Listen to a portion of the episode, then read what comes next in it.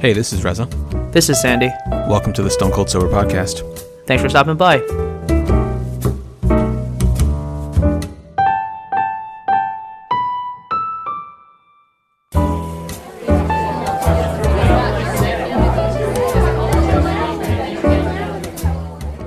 Welcome to the 238th episode of the Stone Cold Sober Podcast. Reza, you uh, you just sort of told me that you completed some sort of test. What kind of test did you uh, complete? Yeah, so a while ago you did a 23andMe uh, DNA test, right? And that was Yep. that was was it a year and a half ago? Was it was it la- It was like a year ago, right? It was Prime Day. Was Probably. it Black Friday that you got the kit? I think it was Black Friday. Okay, so yeah, you went through the results live on the pod. Um, I'm not sure I'm brave enough to go through the results live on the pod. I feel like I want to like skim them real quick and be like, yeah, do I have like, is there any, is there any crazy genetic disease that I'm gonna have that I'm not trying to read on the Dude, share it, man. and it looks like I'm going to die in two years. Oh gosh. yeah. Uh, no. So, um, Lena's mom had bought these kits a while ago. Actually, um, I want to say back in like January, maybe she ordered them because they were on sale, and they were sitting on um like just this table unopened for a bit. And Lena got her mom bought two, and I think her intention was to have us, like either either of us, do the test so that we can get an idea what what you know what's in the baby's DNA. Um, Mhm. And Lena wasn't trying to do it, so she's like, "Oh, you should totally do it." And so I was like, "All right, cool." So Why wasn't she trying to do it? I guess I guess there's I know people have had concerns about these some of these companies having access to uh, these users' DNA. Um, Okay. And there's certainly been reports that have that have come out saying, "Oh, they've you know quote sold this data," but what you know is coming from someone who's maybe not like super well versed in it, but also is in the field, and I, I definitely have an understanding of some of this information. A lot of it is anonymized, so these what they'll do is they'll sell some of this data to pharmaceutical companies uh, or even uh, research companies, and with the intention is to um, try to identify links to any number of of uh, diseases or traits that these people might have, and and give people a, or give these companies a better idea as to how to develop treatment or drugs for some of these diseases.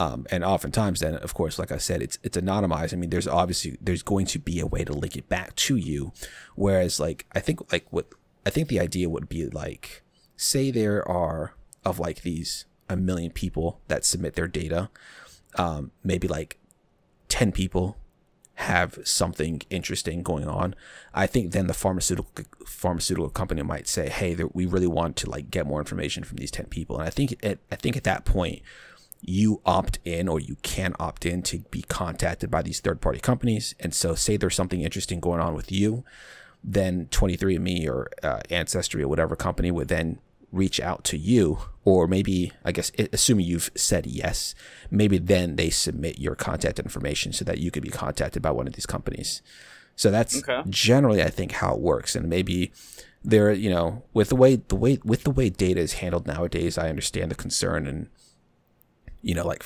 the issues with facebook and um, and and what that could be um, you know um, reckless uh, trying to think of the right word that they that they did. They basically gave the data to these companies, whereas something like the was the Equifax hack, right?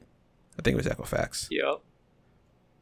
It was. Um, when their their their servers or what the, the data was leaked, and pretty much everybody that had uh, a credit report with that company had their information leaked somewhere. So you know we're pretty much all screwed. Uh, Yeah. So that All good. yeah, there's there's different levels to to uh, to this, but the more companies that have access to your data, the more concerning it is. And when it comes to something like your your genetic data, it certainly is something to consider. And if it's not something that you need, then I can understand why she doesn't really feel like doing it. So, anywho, yeah, I took it. We get an idea of you know what what could be in the baby's in the baby's DNA, and uh, I'll have an idea of just you know what's going on with me. I'm definitely really interested in seeing the results. so, uh, what do you? What are you uh confident that you think you know so far? Oh gosh, I have, I have no idea to be honest.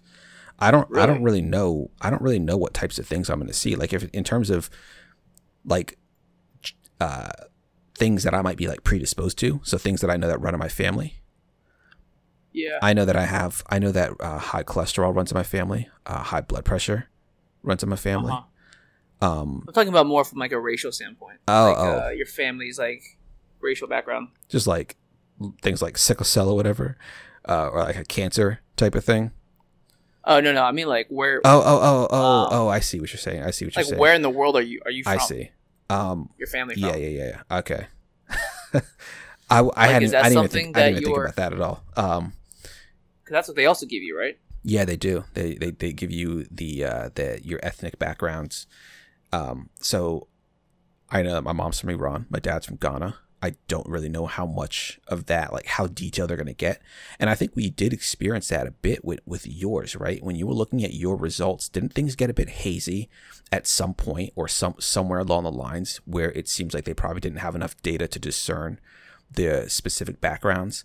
I'm wondering how how that's going to go, especially with some with a region like Africa, where there's you know slave trade and like just a lot of um, movement of people uh, with colonialization and everything like that. I'm wondering how well they'll really be able to tease that out. So I'm kind of interested Well- just from a not maybe not necessarily an anthropological perspective, but I'm interested just to see how how their system works and what they're able to tease out from that data. Well, let's uh let's log in really quickly to uh 23andme, shall we? Sure. Um, 23andme.com. Yep. Oh, there's a username and password. First try, Maybe. maybe. Maybe not. Survey says yes. Cool. All right. Um, ancestry. View your ancestry composition. Oh yeah, I am. Oh, interesting. They have it right up here. Your DNA suggests that ninety-six point nine percent of your ancestry is Chinese. Ninety-six point nine percent Chinese, one point six percent Manchurian Mongolian, and 0.8 percent Korean. Okay. So you could have a more you could a you'll definitely have a different colored graph than mine. Yeah. Uh, mine is mostly orange from the 23andMe perspective. Yours would be it looks like way more purple because Okay. Uh, the African continent is all purple. Yeah. Uh, the and the Middle Eastern peninsula is blue. Mm-hmm. So you're just gonna look way different than mine based on that that alone. Yeah. Um, yeah, there's a. I I really like it. I also think that 23andMe is designed really well, so I was definitely intrigued by that. Right. Um, what are so? I, I think I just asked you um, earlier, but like the the top questions that you would love answered. Do you have any? Um, I- like if you would have to rank them. I think for me, I'm really interested to see just the. Um, it's not. It's not so much the ethnic background, although I know that that that's actually one of the main reasons why Lena's mom got it was to see. Yeah. You know what what does what does where's this baby coming from or what what's this like what's the history of this of this baby but for me and and like by having Lena's mom because she got like I said she got two so she actually did it too and she submitted it so we'll have at least one half of Lena to be able to determine some of that Okay. um, but yeah, I, I think the the main thing I'm really looking forward to is seeing what's in my DNA, um, like trait wise, in terms of uh, things that I might be like genetically predisposed to. And one of the things that we talked about, I know when we went through your when we did the uh, your results, is thinking of, like the the cool thing about these tests is that it can make you aware of certain things that you might be, um, you know, predisposed to, whether that's like. Um, like in my case, I think uh, like high blood pressure or cholesterol, and seeing some of these things and be like, okay, well, what can I do to reduce the risks of um, being, you know, finding myself being affected by, you know, blank. I don't think diabetes runs in my family, but like if that were if that was something that I needed to be concerned about, thinking about thinking about ways that I can change my diet or lifestyle to to uh to combat that and make sure that, that I that doesn't become something that I'm that I become affected by. So things like that. Thinking of ways Fair that I might have to make lifestyle changes in order to to uh, improve my long, my long term health. Um, the let's see, the plans that I have right now are there's some traits that I have. Uh, okay, interesting. There's a couple of new ones. Yeah. Ice cream flavor preference. More likely to prefer vanilla over chocolate ice cream. And this is how you know that this stuff is not 100% accurate Yeah. because if it knew anything about me, it would know that I like pistachio. fear of public speaking. I'm less likely to have a fear of public speaking, and that is true. That's very true. Um, let's see. Back hair, likely little upper back hair. That is true. Do you have upper back hair? I got a lot of back hair, man. I got back hair all over You got a lot place. of back hair. Not like Oh, no, is it is it like is it like thick? no, no, no, not really. No, Ugh. it's not. I just said no. You still. says, uh, it didn't matter a what I was gonna say. oh, I need to I need to just have it didn't matter ready. what I said. Yeah. Look, this is, this is this is not my fault. Like people people act like hair. People act like hair growing in different parts is like your fault. Like this is something you chose. Yeah. It's like, God, how could you how could you choose such a such a location for your hair? and God, I'll take a little bit of back hair just to sprinkle. Know, yeah. Yeah.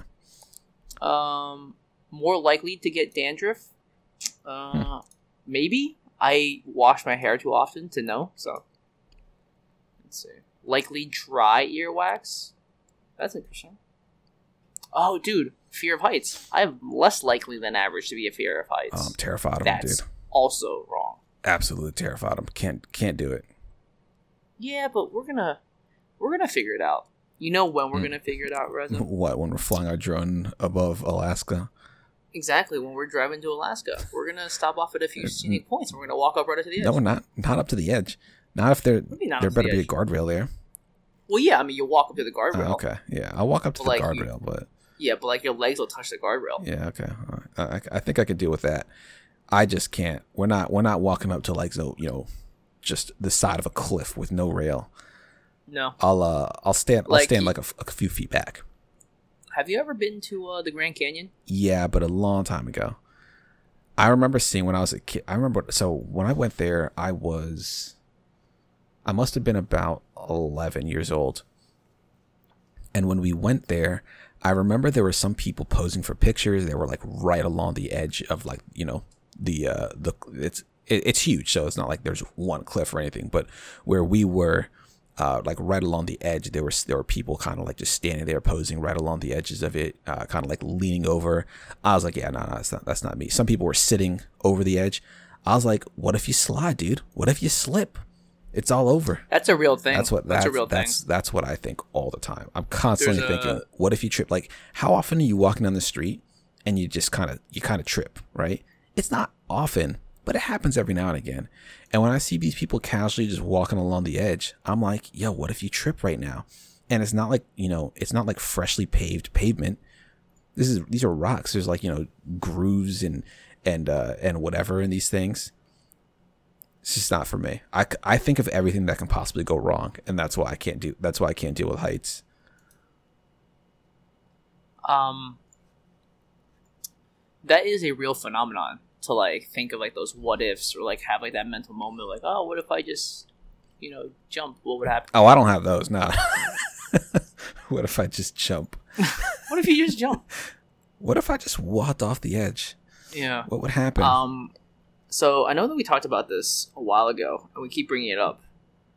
Twenty twenty. Are we driving to Alaska? I I hope to. That's my plan. Yeah. I was talking with Lena about it. Um, Yeah. And like, I know you seem a little more concerned about it than we do, and maybe maybe we are too uh like. Oh, of course we're gonna be able to go about it. I'm not sure, but I feel like there's no reason for us to not be able to make it. So, obviously, the reason why we wouldn't be able to make it, of course, is that is the baby. Maybe I should explain that, right? Mhm. uh, anyone who didn't listen to the last week's episode, Lane and I are expecting a baby. Um, but the trip, like, how, how long do you think the trip would take? We talked about like max two weeks, right? Max two weeks, but it probably like seven to ten days. I think is a good one. Right. Um, at that point, the baby's going to be close to a year old. Um, the like we we do plan to to breastfeed, but at that point, the the dependency on that is is likely going to be, if not completely gone, uh, to a minimum, or, it will be minimal. So I think being able to leave the baby with you know a grandparent for for that extended period of time would be you know we'd be, I, I know like Lena's mom for example would be you know would love to have the baby for that long for that period of time um, and and certainly would be willing to help us make that trip possible by doing that so I think I think it, will, it would be it would be doable for us to to you know use the support group that we have here to make that work, whether it's exclusively her mom or her mom, my parents, some, her stepdad. Um, I think people would be more than happy to help. So I think in terms of that, we can we can definitely have it. We can definitely do it and plan for it.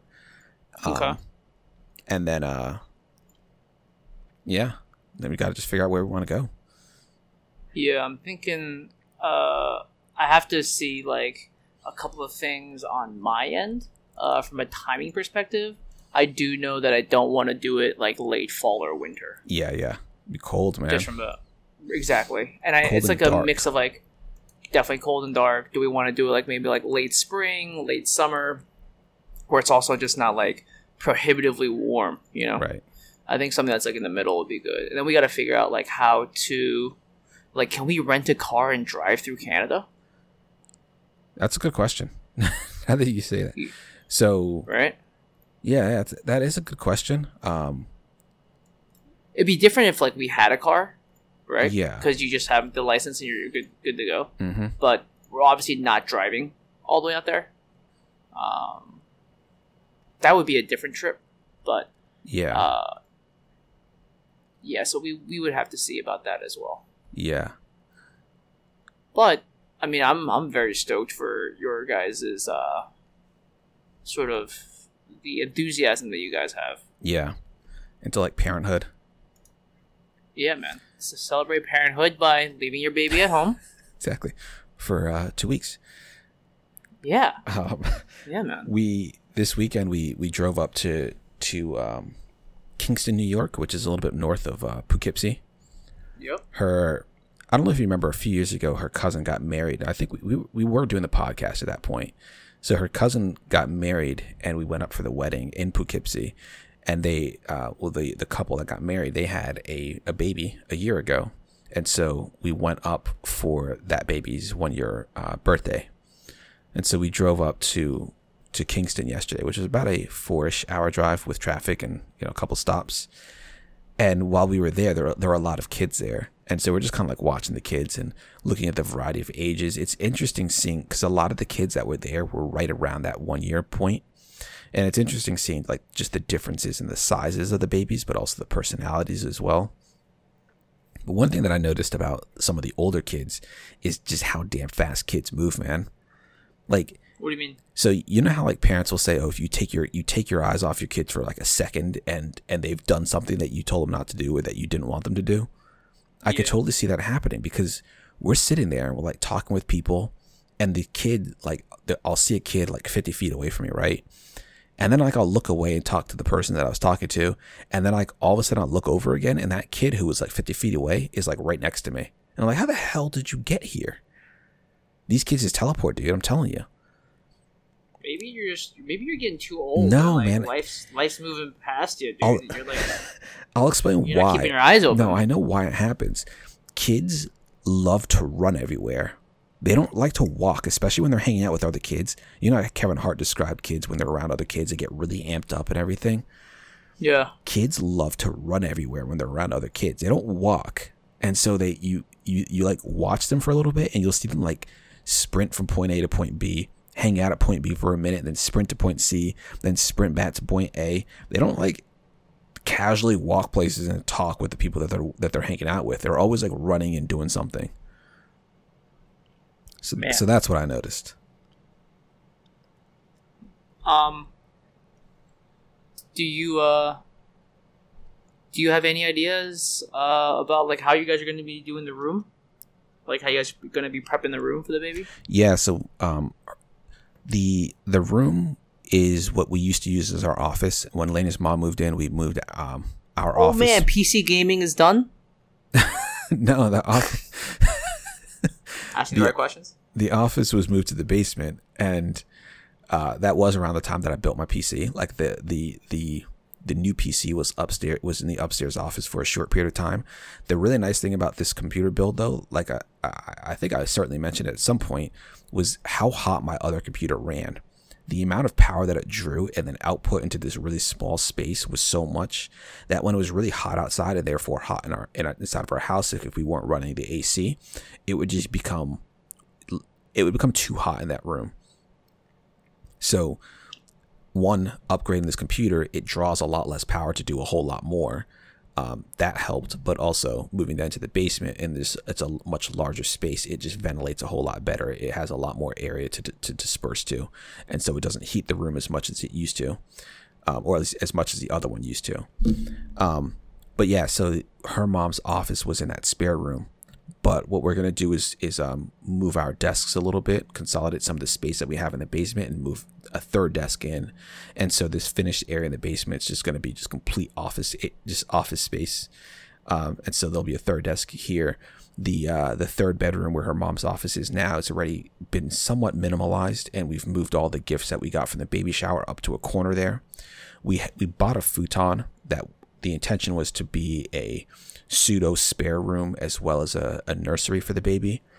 The futon didn't work out, so what we're, we're, going to do is get a um, a twin bed instead. The futon just wasn't comfortable,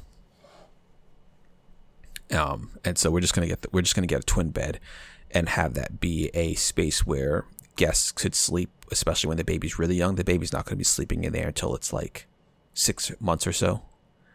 Um, yeah, when does that when does that happen? So we have a what's called a any parents I guess might know this. It, it's a it's called a bassinet. It's a bassinet. It's, bassinet. Yeah, it, no, it's a bassinet, but the brand is called a BassiNest.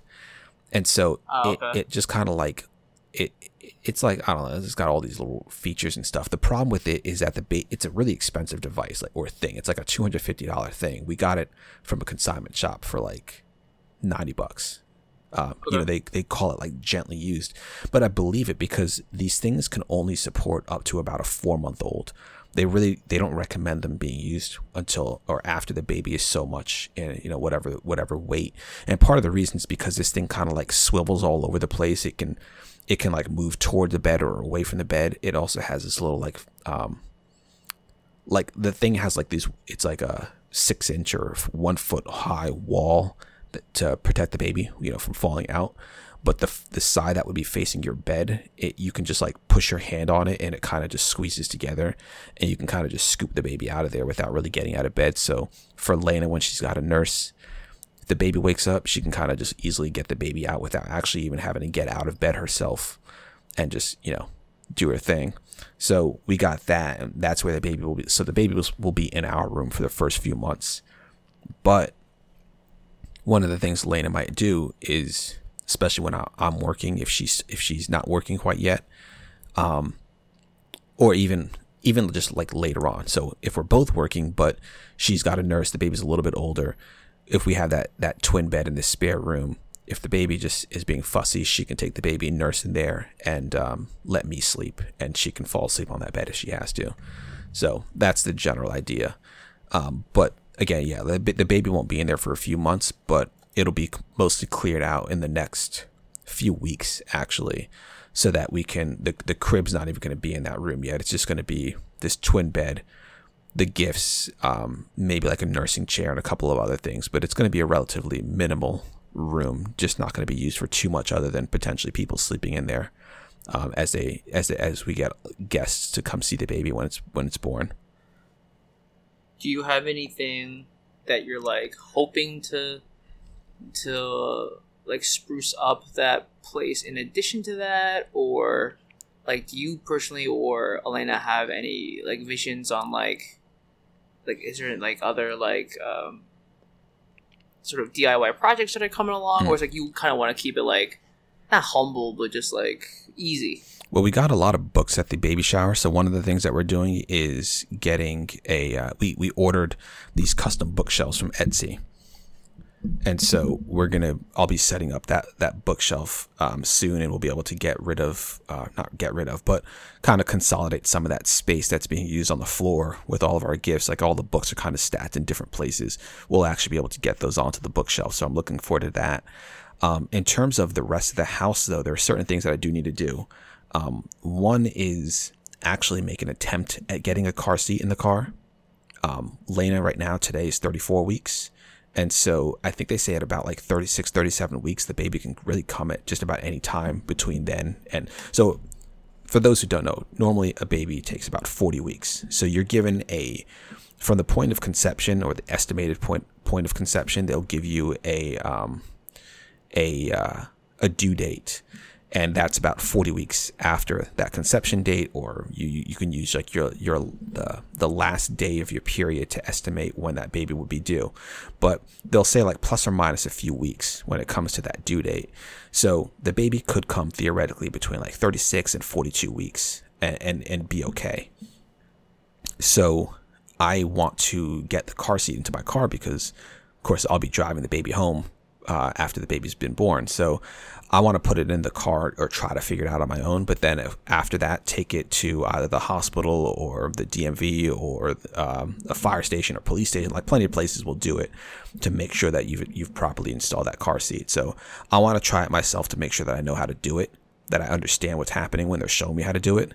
Um, and just figure out the mistakes on my own because that's that's usually how I learn best, especially if I need to go to somebody after, or especially like if I need to have it done properly. I just want to understand. Oh, okay, I remember doing this and I didn't do it right, and they can show me and I can remember remember that step. So that's one thing. The other big thing though is the uh, the basement, the current office space where I am right now. There's we have we got like these shelves and we've used them to kind of organize things, but things just aren't fully organized. Like they're not as they're not as organized as I would like them to be. The nice thing about having the shelves is that it's you know things aren't like you know scattered about in little bins or boxes or whatever around the house like they used to be before her mom moved in. Like when her mom moved in, we needed to get things out of wherever we had things scattered. Um, because we had so much excess space, we had stuff like in, in closets and, and whatever, like things we never even fully unpacked after moving out of our parents' houses before we got married. So we got some of these things out of these boxes and bin or bins and put onto these shelves, but they're still not properly organized. And so one of the things that I want to do is try to organize those things just to, you know, spruce up the basement, help have it look a little bit better. Um, and just be a little bit cozier when we're down here working. So that's that's the main one. We're really I think we're pretty set for the baby to arrive at this point. I know Lena's big thing is just getting that bed, but once once we get that bed, I think she's going to be pretty prepared, um, pretty pretty set for the baby. So yeah, it's not not too much. I think we I think Lena's done a great job. I won't even try to take credit for most of this. She's she's really tackled a whole lot of this, especially when I was working on that my my dissertation and my defense. She really tackled a whole lot of this stuff. Um, we did attend like several um, birthing classes as well as um, uh, caring classes for for newborns. So while I don't think any of those classes are going to completely prepare you for everything that you know that parenthood's going to bring, I certainly feel more prepared than I would had I not taken those classes. You know, not understood. Um, you know, just to just to be aware and prepared for certain things. Um, so I'm excited for it. Yeah, what was something that you learned in those classes that you like never thought you'd have to learn?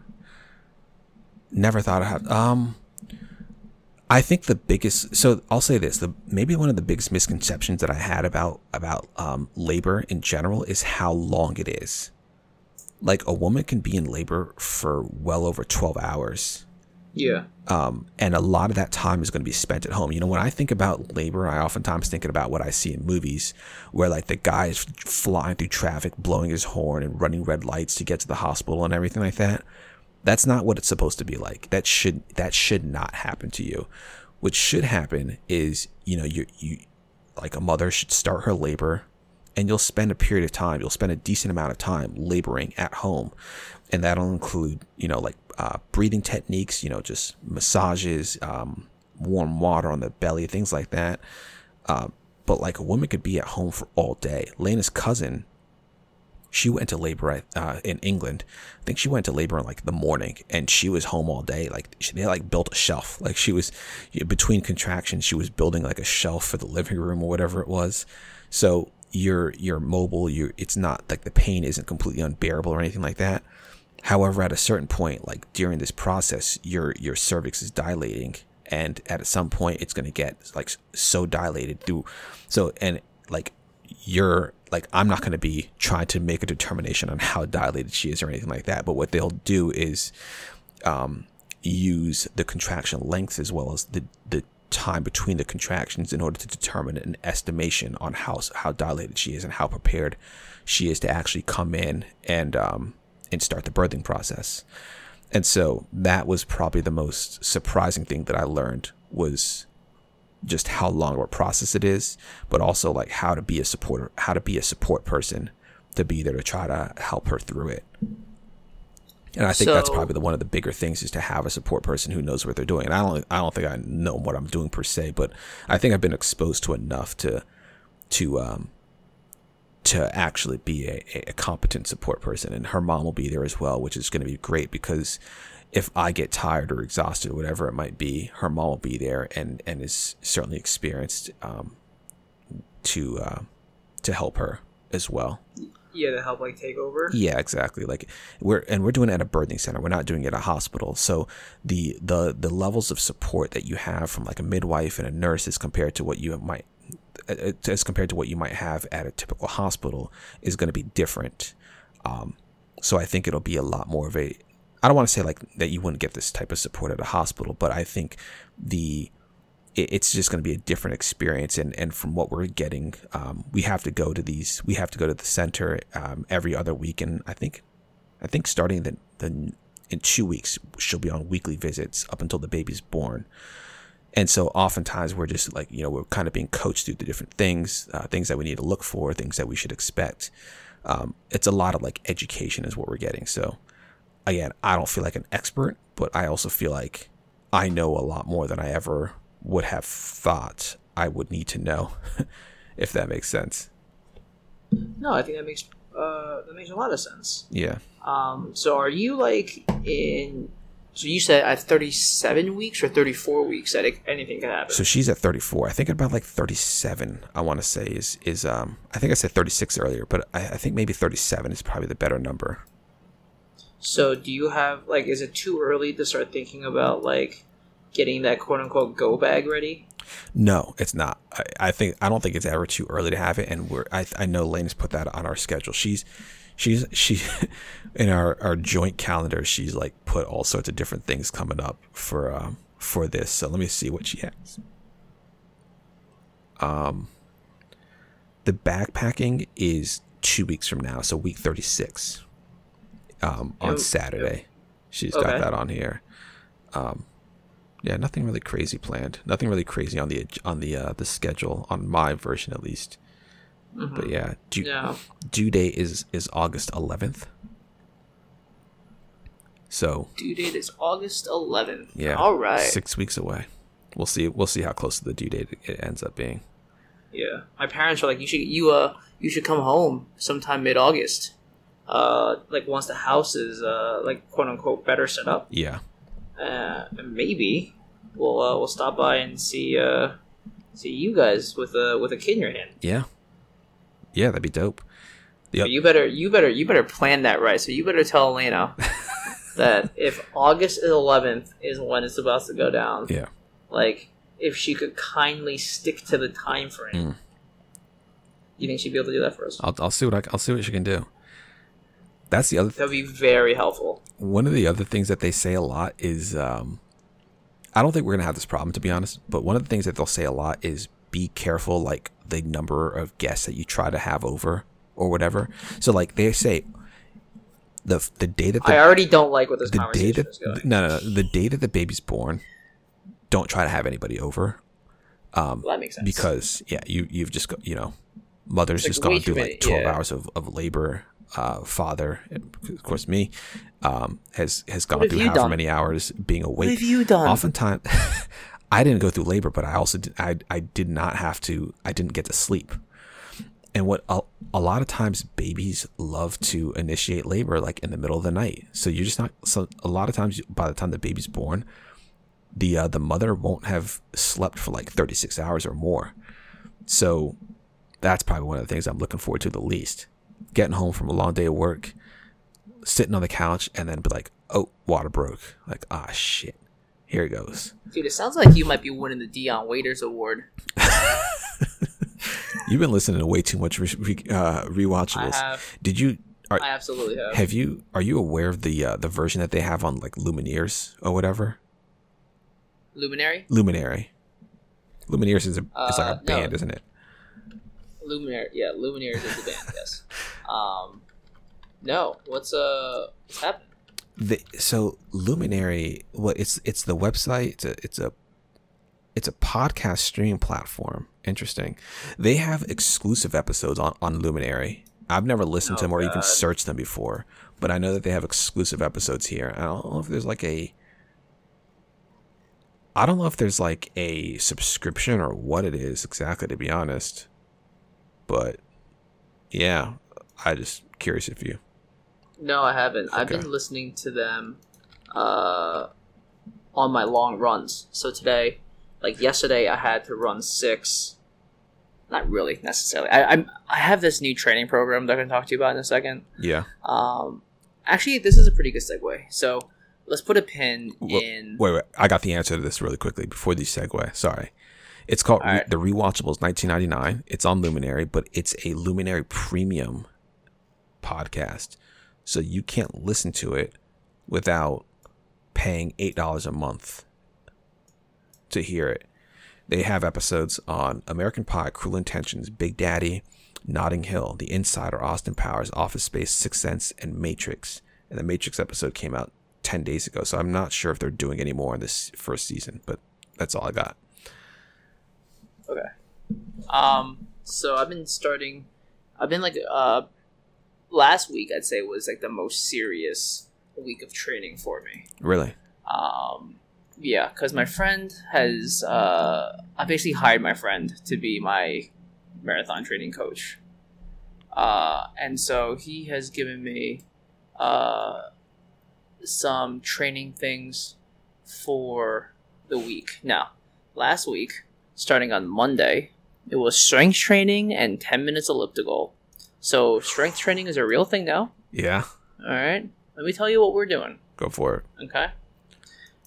Lunge walk with six pound Ah. medicine ball, 30 meters there and back, two sets. All right. Okay. This- there's also so, so it's supposed to be a 10 minute elliptical.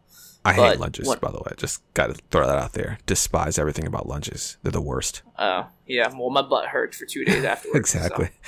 um, I did two sets of 20 push ups. Okay. I had to learn how to do a Bulgarian split squat. Yep. I don't do those very much. I, I 20 of- on each leg. don't do them. My uh, my buddy said that uh, I don't have to do it with like the foot on the bench if it hurts. I can just like sort of like solo squat it, you know. Uh, that seems harder, to be honest. I have only do- ever done it on the bench. I've never tried to do it split uh, without it. It's it's like doing a, uh, a a a pistol basically, where you can. It's a single leg squat, but you extend your leg forward. That's not squatting. I can't do it. I don't have enough balance for it. Yeah. So we'll see about that. Um, one arm bench rows. Okay. Uh, two sets of 12 to 15. The weight should be around 35 pounds. Yep. Uh, for the core, holding a minute plank. okay. Side planks at 30 to 35 seconds each side. That's easy for you. It's probably light no, work, dude. right? Nah, dude. Dude, my, dude, I'm shaking, dude. Um, lying on back with football in air between feet. Reaches the Ooh. ball 12 times, then roll side to side four times. And then something about lying on back, reverse curl, and press feet towards ceiling. Uh, yeah, we'll see about that. Um, then there's like some like mini band exercises I won't get into, but there's uh tricep bench dips, calf raises, Uh-huh. dumbbell run drills for 45 seconds. You basically use like he says 10 pound weights. Uh, I w- I'm gonna go with two pound weights. Uh, but you run on the treadmill for 45 seconds. Uh, with uh with the dumbbells to like increase the uh the strength in that motion. Hamstring curl machine at 50 pounds. One leg leg extension machines, 10 on each side. Do two sets of that. The weight at 30 pounds. Hold for one second at top and foot slightly turned out. And then there's some uh, stretches that we'll get into. I mean, we won't get into. So How long are these That was workouts? I'm sorry. That are probably about an hour. Are these all things that you did in that single day, or these are things that? Jeez, I did all. wow. Um, so last week, that was Monday, strength training and 10 minute elliptical. Tuesday was a 40 minute, slightly below marathon pace run. Wednesday was a 35 minute easy pace uh, that feels natural and not forced. Thursday was a 15 minute run. Friday was my rest day. And Saturday, what I was supposed to do was five one minute strides with a one minute jog recovery in between. Uh, and then you do like a 15 minute warm up and a 15 minute cool down uh, on either side of that. I misread that totally and just ran for six miles. um, so I goofed that. Uh, and then today I ran 11 miles. Wow. Um, so I put 31 miles on my feet last week. Uh, we're aiming for 35 this week. So Jeez Louise, dude. Yeah, this is going to be a tough one because Monday is strength training and 20 minutes elliptical. Tuesday is 40 minute run. Wednesday is one hour run. Thursday is like July 4th. That's 35 minutes easy. Friday is a rest day. Saturday, we're going to have to figure out where I can do like these sprints. And Sunday, after we get back from July 4th, I got to figure out some time to run 12 miles. Um, and then the week after that is same thing, literally the same thing. It's just like consistency, and he ups like the running throughout the week a little bit more. Um, the strides on Saturday, on Sunday, like Sunday becomes 14 miles next week, um, or the uh, two weeks from now. What's interesting is like Saturday should be quote unquote simpler because you're doing like these short sprints. Um, obviously, the sprints don't make it easy, right? What you're supposed to do is warm up your legs from the rest day that you had on Friday and prime your legs up so that they can take 14 miles.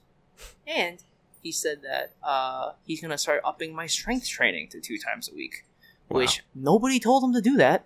But he decided that, you know what, as your now pseudo coach, uh, I feel compelled to, to do that. I How don't know how I, I don't know i- how I feel is this like through your um the uh running workout? Mile or- yeah, High Run Club. Uh, so no, this is totally unsanctioned, off the books. How did you find this? Oh, uh, my buddy. My buddy decided that he Ah. was going to be my coach. Oh, Um, oh, I see. Yeah. Oh boy.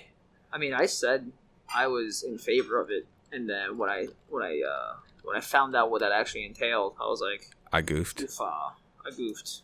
I might have goofed." Yeah. So just a little bit. it's uh, it's good though because I told him what my goal was, and he is helping me try to like realize that goal. Um, now whether or not I ever get there is a separate thing, but I'm hoping. I'm hoping there's a shot. You know. Yeah. So, yeah, man. Sounds good. Um, that's uh. So I'm really trying to kick this into high gear. yeah. Uh, I'm not at a point where I'm gonna go after like the monster squad challenges. Uh, but part of me wants to like once I get a little bit stronger, you know, on like strength training days or whatever, I might like try and, and do some uh, some squats and see if I can do like some uh, bench presses. You know, I've never really done too many bench presses in my life, so I I can't really even tell you like what my uh, what my numbers would be. Yeah. If Well- I also if I bench press on a Smith machine, technically that doesn't really count, right? People very much don't like the Smith machine. Um, I Well, because of the thing is like tied to the machine, right? The, uh, like the pole is almost like on like a wire system, so it's not even like the the bar. How how much is the bar? Forty five pounds. yeah But like Yeah. the bar on like a your standard like bench press bench or whatever is like something that you can like hold by yourself. But in a Smith machine, it's like part of the cable system, right? yeah I guess so. How I does that work? I don't. I don't. I haven't used a Smith machine in a while. Um, I don't. I don't normally bench on them, but yeah, I don't. I don't really have much to contribute to that, to be honest. When you say that, do you say like you wouldn't mess with that? No, not really, because there's no reason to. There, like you're you're not with with the Smith machine. You can still you're still you know lifting and everything. Like lem- I'd have to. I literally have to Google why don't people like the Smith machine. Yeah, hit me up with some of that knowledge. Some people might actually. Let's see. Why does everyone hate it? It's basically a barbell attached to the safety rail system that lets people lift weights safely by themselves without a spotter. Doesn't sound so bad, does it? Why does this piece of equipment get hated oh. on by so many lifters? Well, for a couple of reasons, really. First of all, I mentioned the Smith machine limits forward backward movement. The bar only moves vertically. This motion res- this motion restriction affects your form during exercises. You basically have to alter your form to fit the machine. Folks that are used to lifting free weights don't like this because it can make your form feel unnatural. If you're not careful, this motion restriction can also put additional stress through your joints. This can actually increase your chance of injury, something nobody wants, of course. This is especially common during squats if you aren't paying attention to your foot placement. The biggest reason so many serious athletes and, machine, and bodybuilders hate Smith machines, though, is that this device makes lifting easier. If you're trying to increase strength and power, you don't want to make movements easier. It takes away from the purpose of lifting free weights in the first place. So that's the, uh, I guess that's the bulk of it. Yeah, go on for more. That sounds like a pretty strong indictment. I guess I, I I definitely understand it. The um, the I understand the motion restriction part of it. Mm-hmm. When you're benching, oftentimes you're going to you're not necessarily moving it in a straight line, but you kind you can kind of um, do it. You can kind of like lift in some type of like arc, I guess, if that makes sense, like a slight curve. Yeah. Um, I get that. especially when you're you know you're going from the the resting position with the with the bar on on its uh, rack. You you oftentimes push the bar up, but then you you you you oftentimes um, think about this. you will push the bar up, but the bar will be more over your face. You'll align your face, your eyes with the bar. So when you're pulling the bar up, that's not actually ha- the location from where you're going to be benching. You're going to bring the bar a few inches forward, which is going to be over your chest, and then and then bench from there. But um, yeah, I think it'll be regardless, regardless of what you do. I think it'll be good. Um, just for you to get back in or t- for you to get into it. Yeah, better, get into it. Better late than never, and, and, just by not having a baseline, you know, it doesn't really matter. Uh, you you you will have one.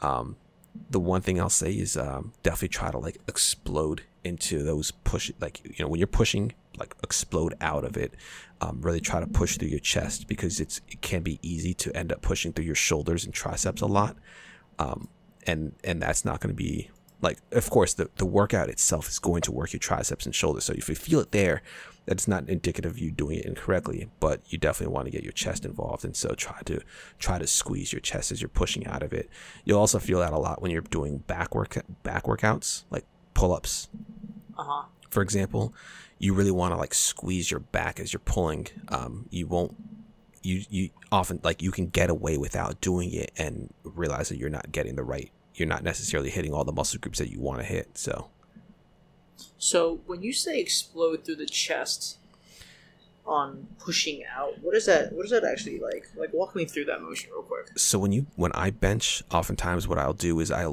I almost use like I when I bring the bar down to my chest, right?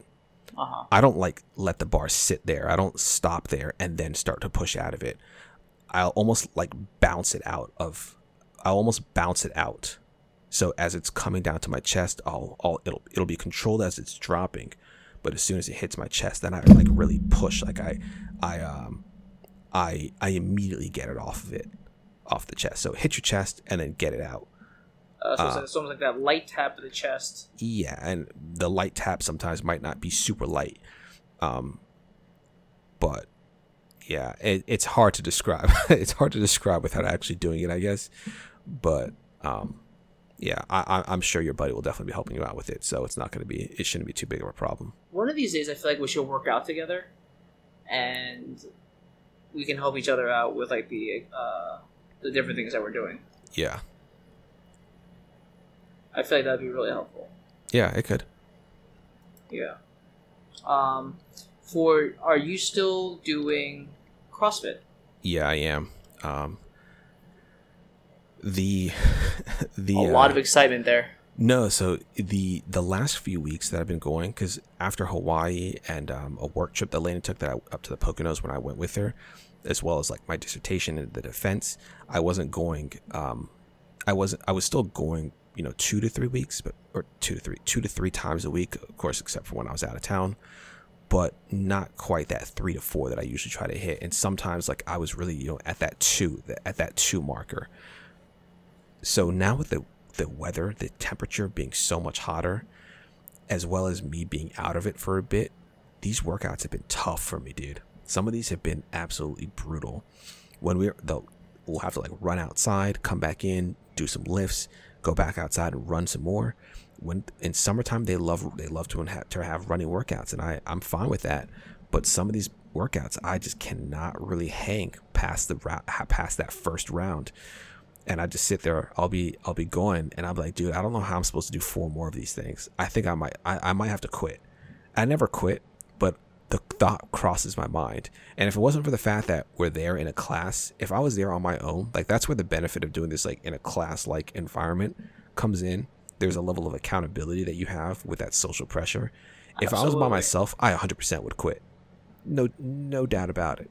But I'm sitting there with these other people. It's like, okay, we sign up for five rounds. I got to do five rounds. Yeah, that social pressure is really big. It's very real. It's same thing that I feel in uh, those the mile high classes. That you know, I'm gonna I'm gonna push because I know that the uh, especially some of the trainers they I've been there so often that they they they'll like not shout shout me out, but they'll like sort of nod their head at me. Yeah. About when I'm doing something, and it's like, yeah, I'll, I'll run for that. You know. Yep. So like, it's, it's one of those. I'm, I'm trying to make you proud uh, and that sort of pushes me forward to do more. Uh, so yeah, what you're, what you're saying, I 100% can can empathize with. Yeah. Uh, do you think you'll try to to either do the workouts once the baby comes, or do you think you'll try and bring the workouts home in a way? So I have a contract where I'm supposed to be going up until December. I think I'm going to try. My biggest concern is not even the baby, it's going to be the new job. My commute is going to go from potentially being none when I work from home to being three hours total each every day, you know, an hour and a half there and back. I might be able to work from home, but I don't know how long it's going to take for me to feel comfortable enough to do that. Not because I don't mm-hmm. think, not because I think they're going to have a problem with it, but because I don't know if I'm going to be comfortable enough with the work to feel like I should or can be working from home. So if I'm working from home though, it'll be a lot easier for me to, you know, to get there, whether it's at noon on a lunch break or whether it's in the evenings, um, you know, early in the evening. What I know is that I have to leave if I to get there on time. I'm gonna have to leave at about seven to seven thirty in the morning, I think, to catch a train to get to the office by nine a.m. So theoretically, I can I could go to like the five a.m. class and work out that isn't really my style to wake up at 4.30 in the morning to get to the gym to work out for an hour you and don't come say. home. Yeah, it's not my style. Um, because I have to go to you have to go to bed so early for that, dude. Yeah, but to, you're gonna be an I'd adult. Have to be in you're gonna be a father. yeah, a, yeah. A, a, baby waking me up in the middle of the night. I'd have to go to bed like at seven. That's the problem. Because the problem, the, the here's here's the main the, the, oh, primary yeah. issue. Hit, hit me with the problem. The primary issue for me is my life is already gonna like 11 hours of my day is already going to be dedicated to work. Yeah, welcome. Yeah, well, if I if I gotta if if I then have to put eight hours of my day to sleep, that leaves yeah. me with five hours left. Yeah, and that is like ideal. That's that's like complete ideal situation. Five hours. I don't think. I think. I think work and the commute is going to take a little bit more than just that eleven hours. So then we got baby, got to try to like prep food, got to do this and that. Like, I'm not really going to have that much leisure time for myself. So then, if I have to add in this hour of workout plus the commute time to and from the gym, like, I, I, I feel like I'm just out of day. Like, I don't have any time to actually sit down and relax for a minute, whether it's play video games or watch TV or, or anything well, like that. The playing video games part, you just got to strike from your mind because that's never happening ever again. it's, it's, it's, it's 100% happening again. No, my thing is just it's. I really, I really don't think it will be. Never again. Just never. I'll I never think, play video games. I well, I think you should sell all your consoles and smash all your games. I say no. Um, what I'm saying is, uh, don't you have an opportunity within your commute to like have some time to yourself? Yeah, so I think I what I might be doing is spending some time on that commute working if I can. So on that train, um, on that train tethering my laptop to my phone. But I did actually I have to I had to go to the um not to the office but to the hospital on um where, where I'll be working on Friday, um and one thing that I found is that there are certain spots on that train that just have like no LTE coverage whatsoever. Mm-hmm. So working from the train is gonna. I have to. I need. I would need my work to be to. I need it to be capable of being done locally. So if I'm doing some type of like programming or data analysis, I need it to be on my local machine so that I can handle that on the train when we lose when when I lose like that type of service. Some of the trains will have Wi-Fi, but that's not guaranteed. So it's just the luck of the draw on what the train is taking me to the office and bringing me home in the evening. So as much of my work can, that can that can be done locally will be will be uh, great. And if I can do work, then that I wouldn't stay in the office for the full eight hours. I would stay there for like seven hours or maybe six and a half hours so that I can get home at a decent time. And if I do that, then that would definitely give me the time to get to the gym um, and just give me a little bit more personal time. So if I'm not if I'm not spending that commute just kind of sitting there twiddling my thumbs, uh, it, it gives me a little bit more day back to myself, which would be great. Yeah. Uh, well, that's where the switch comes in in my hand, in my mind. Yeah. Uh, I think you, what you'll find is that you'll probably uh, start to find like way different ways to relax from other sources. Yeah. Uh, or you know, you'll just sort of. I mean, I know for a fact that I'm certainly playing uh, less than what we used to play. You know, um, but it's uh, it's just one of those things that it sort of just naturally comes, and you'll find that you'll you'll be uh, deriving a lot more like uh, either pleasure or relaxation from just other sources, which is never a bad thing. Yeah. That being said, that being said, I we're gonna miss you. uh, it's been a hell of a ride, and uh, Godspeed. I'll be there. i am gonna make it just like Alaska. That's I'm gonna be there. the Reza I know We're, we're, gonna hit World Tier Five, man. I'm telling you, it's coming. Oh, don't, don't, don't do that. It's not even my fault that we haven't hit it yet. That, that's the thing. That's on you. How's that on me? I don't know because I said so. that's fair enough. Um, why don't we get out of here so that you and I have a shot at going to bed early? All right, sounds good. All right. All right, I'm Reza. I'm Sandy. Thanks so much for listening. See you guys next week.